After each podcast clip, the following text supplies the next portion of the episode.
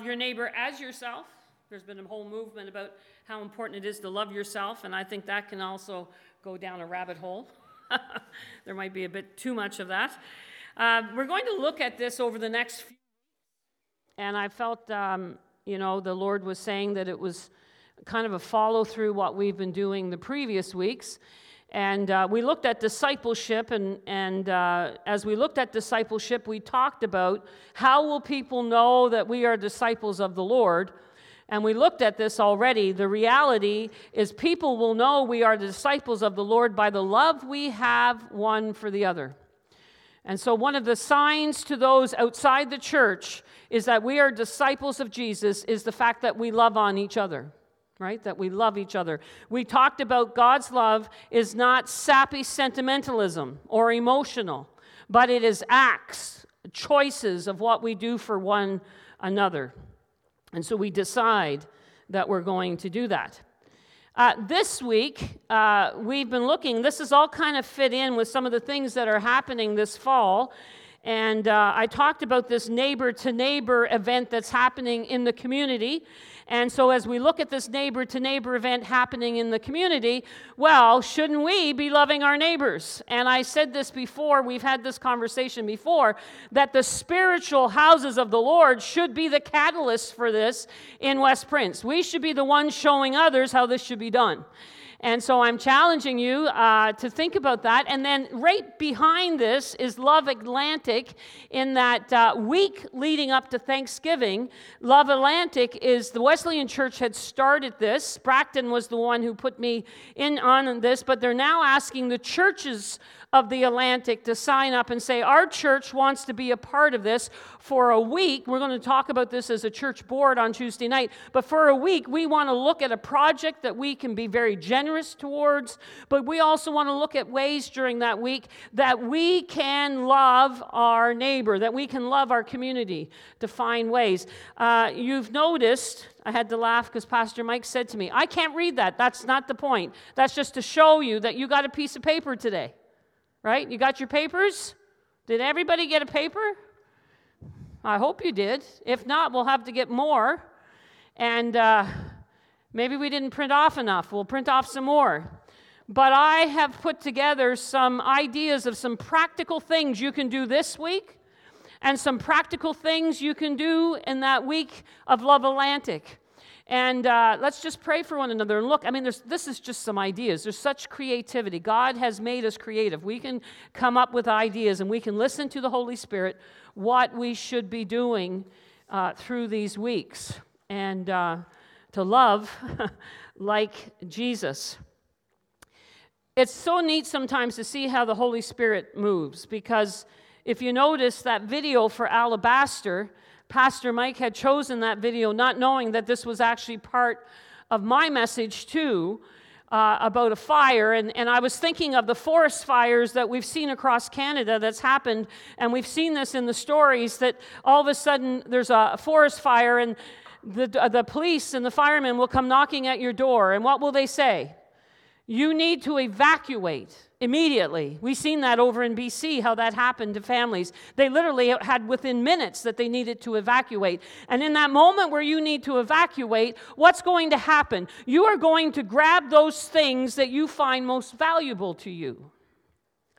And so the reality is, in a moment of crisis, you look at those things that are most valuable, what your priorities are. Do you know there's actually a website called theburninghouse.com? And it is a art project where somebody will show you from people all over the world what is valuable to them and if their house was burning, what would they take? That's actually on the web, by the way. This one is from Deidre Baker, age 25 from Texas. And this is what she said. She would grab that quilt. There you go, Margie. they would grab a quilt wallet, some kind of collar. I guess it's a dog collar of a, a dog that had passed. Keys, phone, photo, passport, hard drives, books, and cash. So, if you think about that today, what would you take in a moment of crisis? Now, some in our church have been through that terrible tragedy of, of a house fire, and I, I wouldn't wish that on anyone. But it is good to kind of think about what would we see as valuable in the midst of a crisis. Why am I bringing that up today? The question that the scribe asked Jesus was like that. Faced with all what was going on in their day and the Roman rule and the upheaval and different thoughts and different ideas and how you should interpret the Jewish law, they're asking Jesus, Jesus, what do you value? In the midst of crisis in society, Jesus, what is the most important thing? Savior, what would you say today is the greatest commandment? What would you hold on to or want us as the church to hold on to in the midst of crisis? And Jesus made it very, very clear what is important to him, what Jesus sees as a priority, what is the most valuable thing to Jesus is love God and love others because there is no other commandment greater than these. These, this was indeed Jesus' priority. Do you know this is the first time that a rabbi had ever taken these commandments and put these together? It's interesting, a story. One time, the Italian actress Sophie, uh, Sophia Loren had come valuable, had some valuable jewelry stolen, and she was crying and upset hysterically. And then her movie director, Vittorio De Sica, came and took her aside and said, Now listen to me, Sophia. I am much older than you. And if there is a great truth that I have learned in life and I want you to understand, it is this never cry over anything that cannot cry over you. Wow. he, he was basically saying to her the most important thing in your life, the most valuable thing in your life is people. And in a moment of crisis, people are the most important. People are more important than cars and houses and furniture. People are more important than our possessions, more important than all our stuff that we hoard. People are more important than the material things. And the Bible makes it very, very clear that people are important to God. And because people are important to God, then they should be also important to us, His people.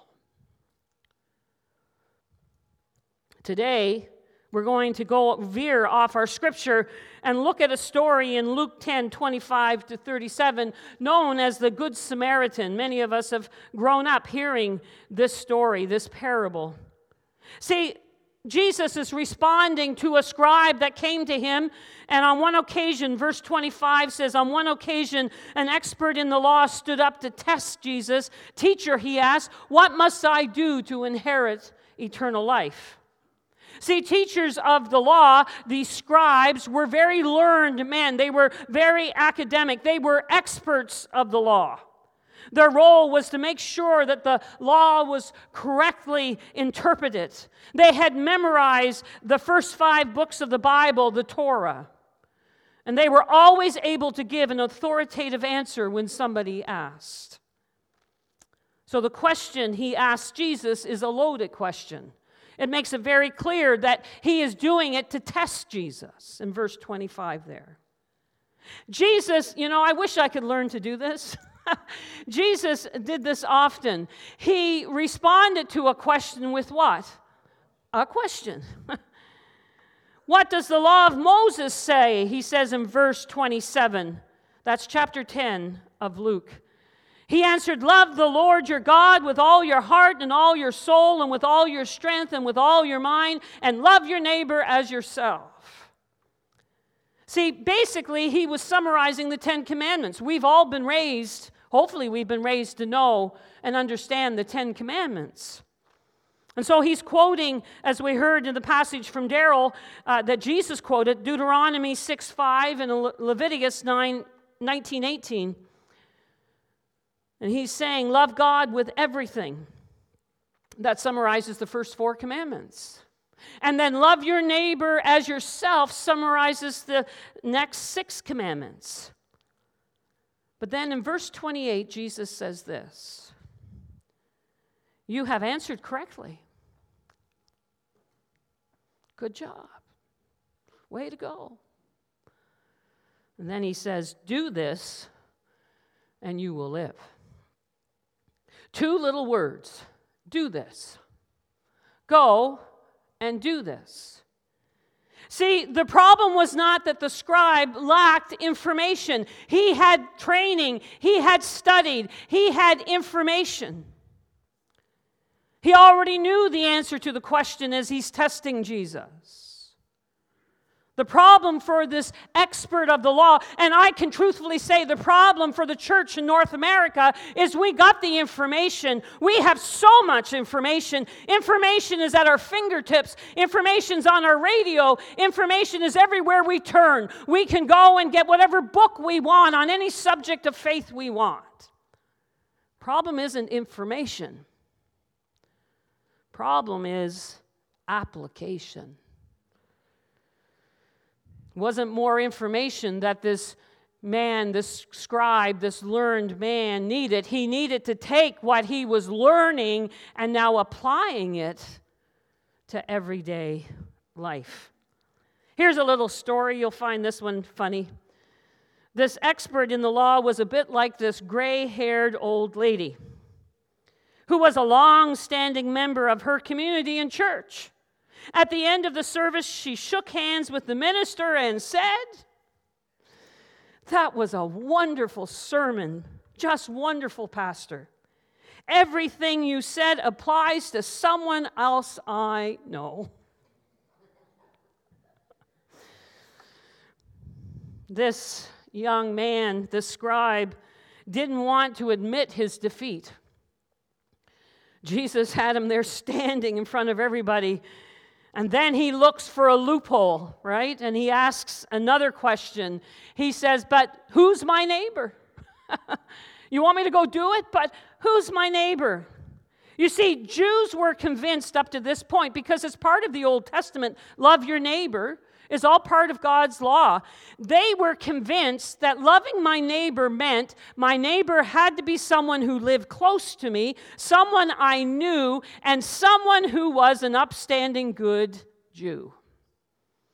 And so they had put parameters on this loving my neighbor.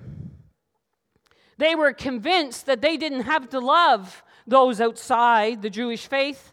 They didn't have to love their enemies, and they definitely would never love the Samaritans. The Samaritans and the Jews hated each other like poison. And so, this is a lesson about the wickedness of racial and religious prejudice. You know, I was saddened, and I think a lot of islanders were saddened as we heard about the news in Evangeline in recent days of prejudice. And so, this is nothing new under the sun. This can go on in every generation. You know, it was so bad between the Jews and the Samaritans that they actually believed and taught that if a Gentile woman or a Samaritan woman were having struggles in childbirth, that they were not to intervene. It would be better for her to die in childbirth so one less Samaritan could be born. These are godly people who feel that that is an adequate way of thinking. and so now Jesus decides to redefine for this young man the word neighbor in this story as we know it, the Good Samaritan. You see, the journey from Jericho to Jerusalem or Jerusalem to Jericho was well known as a dangerous road. It, it, was very steep and there were rock crevices, and it was a place that robbers could hide and uh, they could there uh, rob someone and hurt someone. And so, actually, historically, this road was known as the Red Way or the Bloody Way. It was also known that most people never traveled that road alone. You always went with a group because there's power in numbers, safety in numbers. And we don't understand why this man was on that road by himself. But this traveler is on the story of Jesus on this road, and he comes into a situation where he is robbed and stripped and beaten and left for dead on the side of the road. Remember, today we talked about attitudes. Well, we see in this story there were three attitudes to the reality of this man, this traveler who was beaten and bruised and hurting on the side of the road. There was that perfect indifference, there was that interested curiosity, and then there was that practical empathy. I wonder where you see yourself today in this story. Loving our neighbor, or your neighbor, our neighbor, is based on a need not what we think someone is worth. What's interesting is we've gone through a lot of days about my spiritual gift. We've been through those decades of that, and what's my spiritual gift, and what's my calling, and what should I be doing. And we have a lot in the church. Well, that's not my calling, that's not my job. Let someone else do that. The truth of it is today, the need is the call. In these kinds of situations, the need, when somebody's broken and bruised and hurting on the side of the road, the need is the call for all of us. God's love reminds us that everyone is important, no matter what condition they find themselves in life. And so the priest decided to be indifferent. He didn't bother to, he saw it from the corner of his eye. He saw the person there and he kept on walking.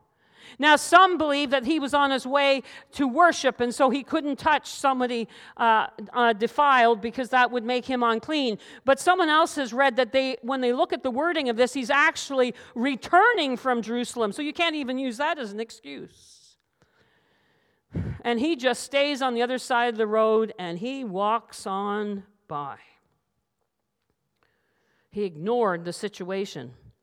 The Levite was the curious one. He decided he was going to check it out. Can you imagine this? You're dying on the side of the road, and this religious man that does activities in the church and cares for the building comes up and checks you out, looks over you, and checks your situation, and then walks on by. That would make you feel worse because you would have thought there's some hope here. This person's coming close to me and they're checking up on me and they're looking at my situation, and all they say is, Oh, I'm so sorry what you're going through. That must be terrible. Let me pray for you. now, believe me, you know I believe in the power of prayer. But in that situation, that man didn't just need someone to pray for him, he needed someone to intervene and help him out. And so that Levite, he continues to walk away. I'm sure the priest Levite would have helped a fellow priest if they were injured. I'm sure the priest Levite would help a family member if they were injured. I'm sure the priest Levite would help someone if they knew them and they were injured. But the tragedy of this story is that the priest and the Levite saw this injured man as a nobody. He was not one of them. He was an inconvenience into a busy day. Therefore, they passed him by. Amy Jill Levine challenges this notion. Neither Jesus nor Luke gives the priest or Levite an excuse, nor would any excuse be acceptable Though they are clearly not the protagonists in our story here today, the priest and the Levite tell us a truth that is more important to hear. They had the Torah. They knew the calls for care for those in trouble. They had their own go and do likewise. It was all throughout God's word.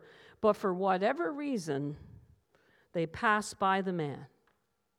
The shock ought not overshadow that the priest and the Levite who likewise have a call to care for others, pass by.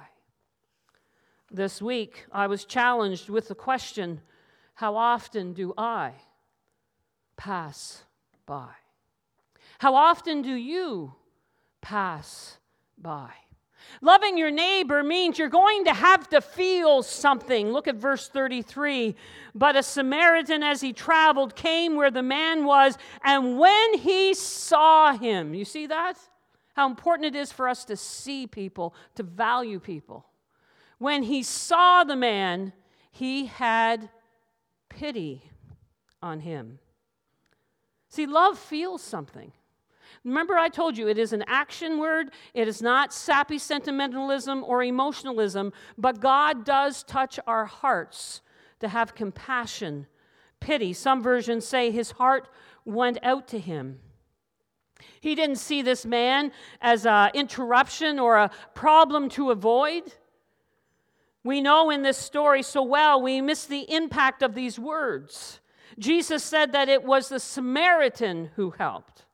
This would have been outrageous for the people that were listening to Jesus and that man, that scribe that was listening. To hear the words of Jesus, the good Samaritan, for them did not go together. There was no Samaritan that was good. And the hatred between them was so real. And it still goes on today as we see these smoldering tensions between Israel and Palestine. But when the Samaritan saw the dying man lying there in agony beside the road, his heart and his mind was stirred. That it was impossible for him just to pass by without helping. My friends, that's what real, how real love affects us. The love of God affects us, that we begin to have pity on people. We begin to see people in their troubles. I love that story from Alabaster where that family were in such dire straits that night, and the church was there that came alongside of them in their worst hour and their worst day. And they came to Christ because of it. The Samaritan looked beyond the religious and cultural differences. He didn't say, Oh, it's a Jew, so I can't come close to him. He treated him with love and respect and acted upon it. Loving your neighbor means you're going to do something, what we've been talking about, verse 34. He went to him and bandaged his wounds, pouring on the oil and the wine, and then he put the man on his own donkey, brought him to an inn, and took care of him. So you must move towards people to express your love. Notice how Jesus here details what? Verbs, action words. He went to him. He bandaged his wounds. He poured oil and wine into his wounds. He put him on his donkey. He brought him to an inn and he took care of him. Love we act upon. It is not enough just to feel it, but we must also act upon it for to be truly God's love as we love our neighbors. Loving your neighbor is going to cost you something. Isn't that sometimes one of the greatest roadblocks of our day? We don't want to be put out, we don't want to be interrupted. I'm not saying you're going out looking for these things, but when God sends them our way, usually, well, I've got things to do today, Lord, so I'm sure you're going to send someone right behind me. The next day he took out two denarii and gave them to the innkeeper. Look after him, he said, and when I return, I will reimburse you for any extra expense you may have. That's verse 35. The Samaritan, we're told, put the man on his donkey. That meant he had to walk. We're told that the man even went the extra mile because he didn't leave him there on the side of the road. He brought him to the inn, he brought him to a place of safety, a place of healing. And he saw to it that the innkeeper would also check in on him and, and, and, gave him some money to do so. And he even said, and we know he is an honest man and a man well respected, because he could say to the innkeeper, If it costs more when I'm back through town again, I will pay for it. You wouldn't do that for a man unless you knew he was trustworthy, a man of integrity, and honest. And so it cost him. And I want to say to you today if we're going to love our neighbors, it costs, it takes investment. If we're honest this morning, the reason why many of us do not get involved is that we don't want to pay the price. Do we want to give up our Saturday and meet some new people in the community? Or do you have other things to do? If I'm going to on Tuesday, I'm going to get a puzzle and bring it into one of our seniors' homes, that means I have to go and either uh, take a good puzzle from home or purchase one and go out of my way and stop what I'm doing on that day and drop in and say, here's a gift for the seniors here. It costs, it takes time. Caring for people will eat into your time, your finances, and your plan. And oh, the interruptions. But my friends, loving your neighbor demonstrates real true faith. Notice that story today of that family after the fire, that they had helped that family's needs. And it was while their needs were being met that she heard them singing about Jesus, that she heard them talking about Jesus. And she wanted to know who this Jesus was. But at first, the church came in and helped that family's needs, no strings attached. But it gave them an opportunity to talk about Jesus. Which of these three do you think was a neighbor to the man who fell into the hands of robbers? The expert in the law replied, The one who had mercy on him. Jesus told him, Go and do likewise. You can almost hear him choking when Jesus tells him again. He doesn't use the word Samaritan. He definitely doesn't use the word Good Samaritan. Did you notice that? He says, the one, the one who had mercy on him. And so, for the second time, Jesus tells this man, Go and do something. First time, as we said, was verse 28 Do this and you will live. Here he says again in verse 37 Go and do likewise. He actually, Jesus turns the man's question around. Did you notice that? He started with, Who is my neighbor? Right, as an excuse.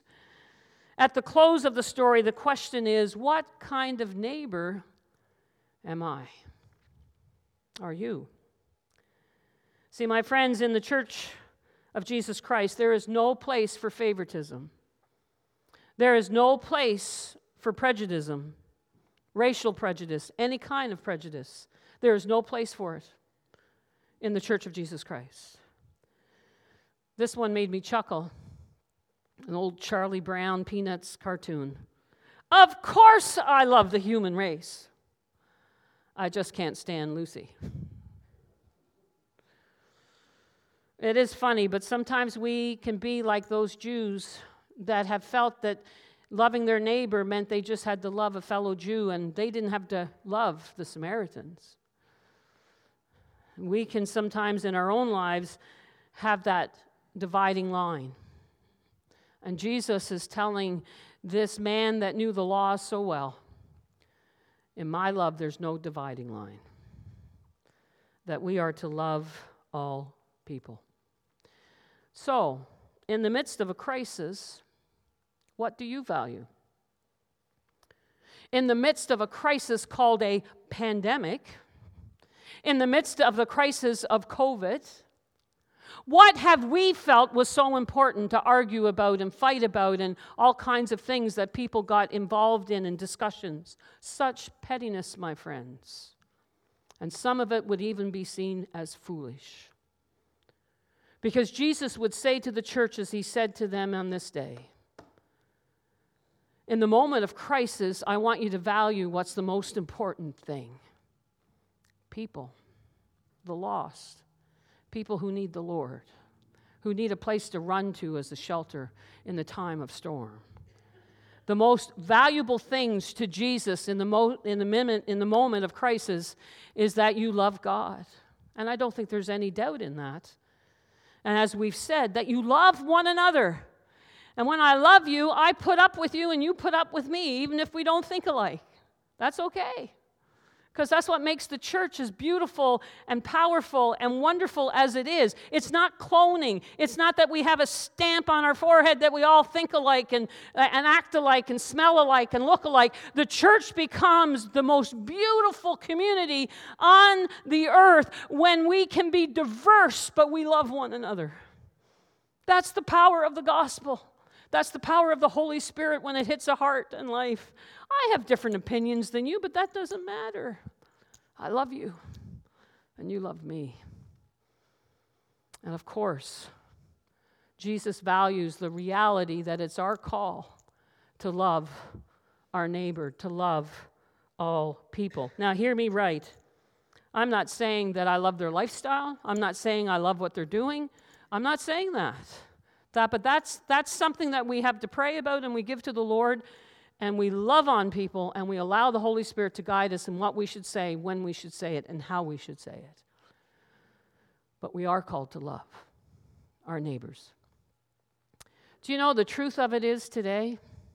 It wouldn't be long that Jesus would be the one beaten and broken and bruised, stripped. And even as he was on that cruel cross, the Levite and the priest walked by and mocked him. People spat upon him, the religious. The Son of God, the Messiah, is being crucified before their very eyes, and the religious are so blind that they mock him and they spit at him and say all kinds of vile things about him as he is stripped naked before the world to see, broken and bruised and crucified on a cruel Roman cross. The only person who could see it was the criminal to his side. That, in a little bit of some kind of wonder and peace, he says to Jesus, I can imagine how this touched the Savior's heart. Would you remember me when you enter into your kingdom? And it was a Roman soldier, a foreigner, a pagan, who said at his crucified feet, Surely you are the Son. Surely he is the Son of God. I believe that God is wanting to do something amazing in our day. Don't, don't be like the priest and the Levite.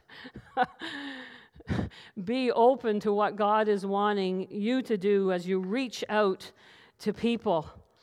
And Jesus says, for all of humanity, that this is what he finds valuable. This is the greatest commandment that we love God and we love others. Going to ask the worship team to come. Even if we, my friends, as the body of Christ, should not exclude anyone or any group because of social status, a supposed character fault, religious difference, racial difference, ethnic difference, citizenship difference. We are called to help everyone in need, even if. We are called to help even if the person is Jewish and we're Samaritan. We are called to help even if the person doesn't like us or speak our language or believe in our God. We are called to help even if the person has hurt us, snubbed us, and gave us uh, a heartbreak. Because Jesus went through that all the time. We are called to help those in need, period.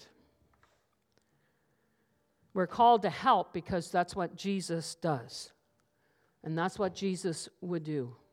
And we who call ourselves by the name of Jesus have to and must go and do the same.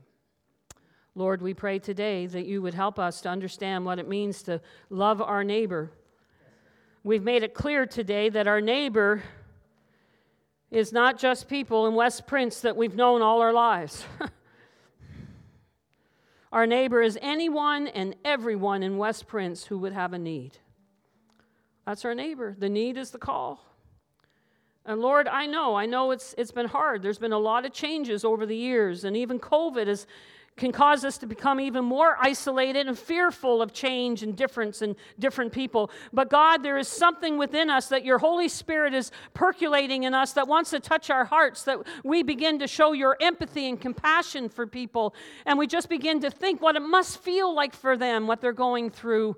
And we see the needs around us, and we hear your call. Not their call, we hear your call to Lord, the love of God is so in our hearts and we're so full of the love of God that we can do nothing but love on people. And so, Lord, I pray, it's not like we're going around looking under rocks, but Lord, I pray each one of us will be given opportunities this week and in the weeks ahead where the Holy Spirit will check our hearts and say, There, there's a person that just smile at them, just welcome them, just ask where they're from and how they're doing, just do something to show my love to them. God, I pray that you would, Holy Spirit, remind each one of us how we can welcome the outsider, how we can welcome our neighbor, how we can welcome our brothers and sisters in Christ. And so we thank you. This is, as Pastor Mike says, it is the response after the response. It's not the response today at the front of this church, it's going to be the response this coming week in each one of our lives and in the months ahead. God, help us to say, Yes, Lord, here I am. Send me. In Jesus' name we pray. Amen and amen.